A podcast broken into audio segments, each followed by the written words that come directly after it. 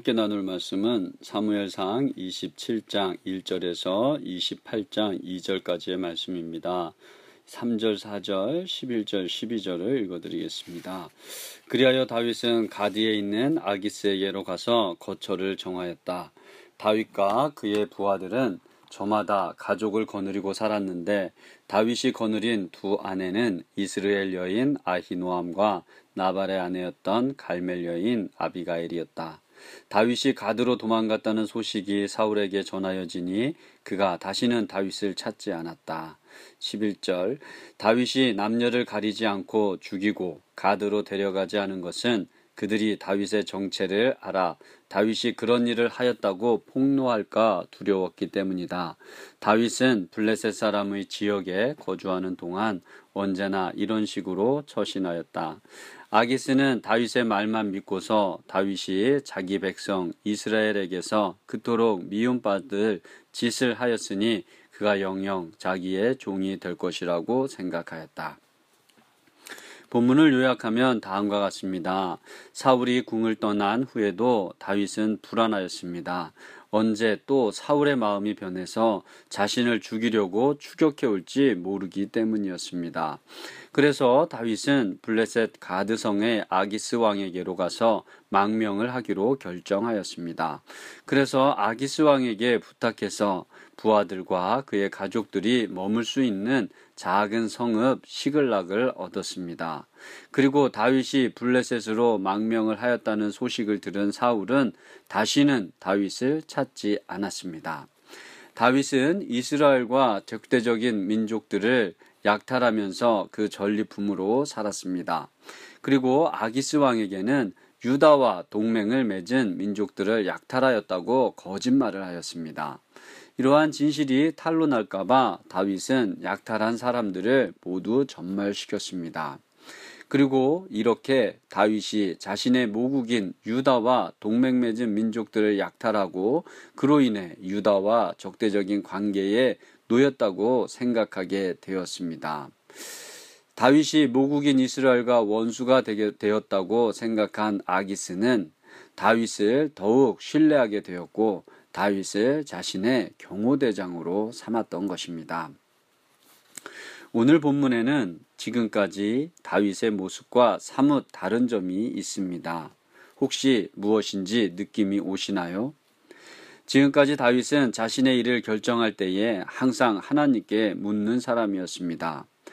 그리고 하나님의 뜻에 따르는 사람이었죠. 부하들이 반대를 해도 성공 확률이 거의 없어 보일지라도 하나님의 뜻에 따르는 그런 사람이었습니다. 그런데 블레셋으로 망명을 하는 일을 다윗은 하나님께 묻지 않았습니다. 그의 삶에서 아주 중요한 일인데도 말입니다. 그리고 다윗은 이러한 결정으로 자신이 원하는 결과를 얻었습니다. 바로 사울의 추격에서 벗어나는 일이었는데요. 다윗이 블레셋으로 망명했다는 소식을 들은 사울은 더 이상 다윗을 추격하지 않았습니다. 그리고 사울의 위협으로부터 벗어나 안정을 찾은 것처럼 보였습니다. 그런데 다윗의 시글락에서의 생활은 거짓된 생활의 연속입니다. 자신의 생명을 구하기 위해서 계속 거짓말을 하고 있습니다. 그리고 그 결과로 아기스 왕의 경호 대장이 되었습니다. 당시 강대국인 블레셋 왕의 경호 대장이 되었다니 아마 와 성공했네 라고 생각하시는 분도 있을지 모르겠습니다. 그런데 우상을 섬기는 이방인의 종이 된 것입니다.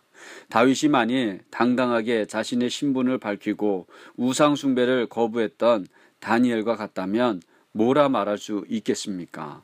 그러나 다윗은 자신을 당당히 드러내지 못하고 있다는 데에 문제가 있는 것입니다. 외형적으로는 안전해지고 블레셋 왕의 경호대장이라는 화려한 성공의 길을 가고 있는 것 같지만 내적으로는 하나님을 시인하고 하나님의 뜻을 따라가는 사람으로서의 당당함이 없다는 것입니다. 또한 진심으로는 자기 동족인 이스라엘을 사랑하고 있다는 마음을 드러낼 수가 없다는 것입니다.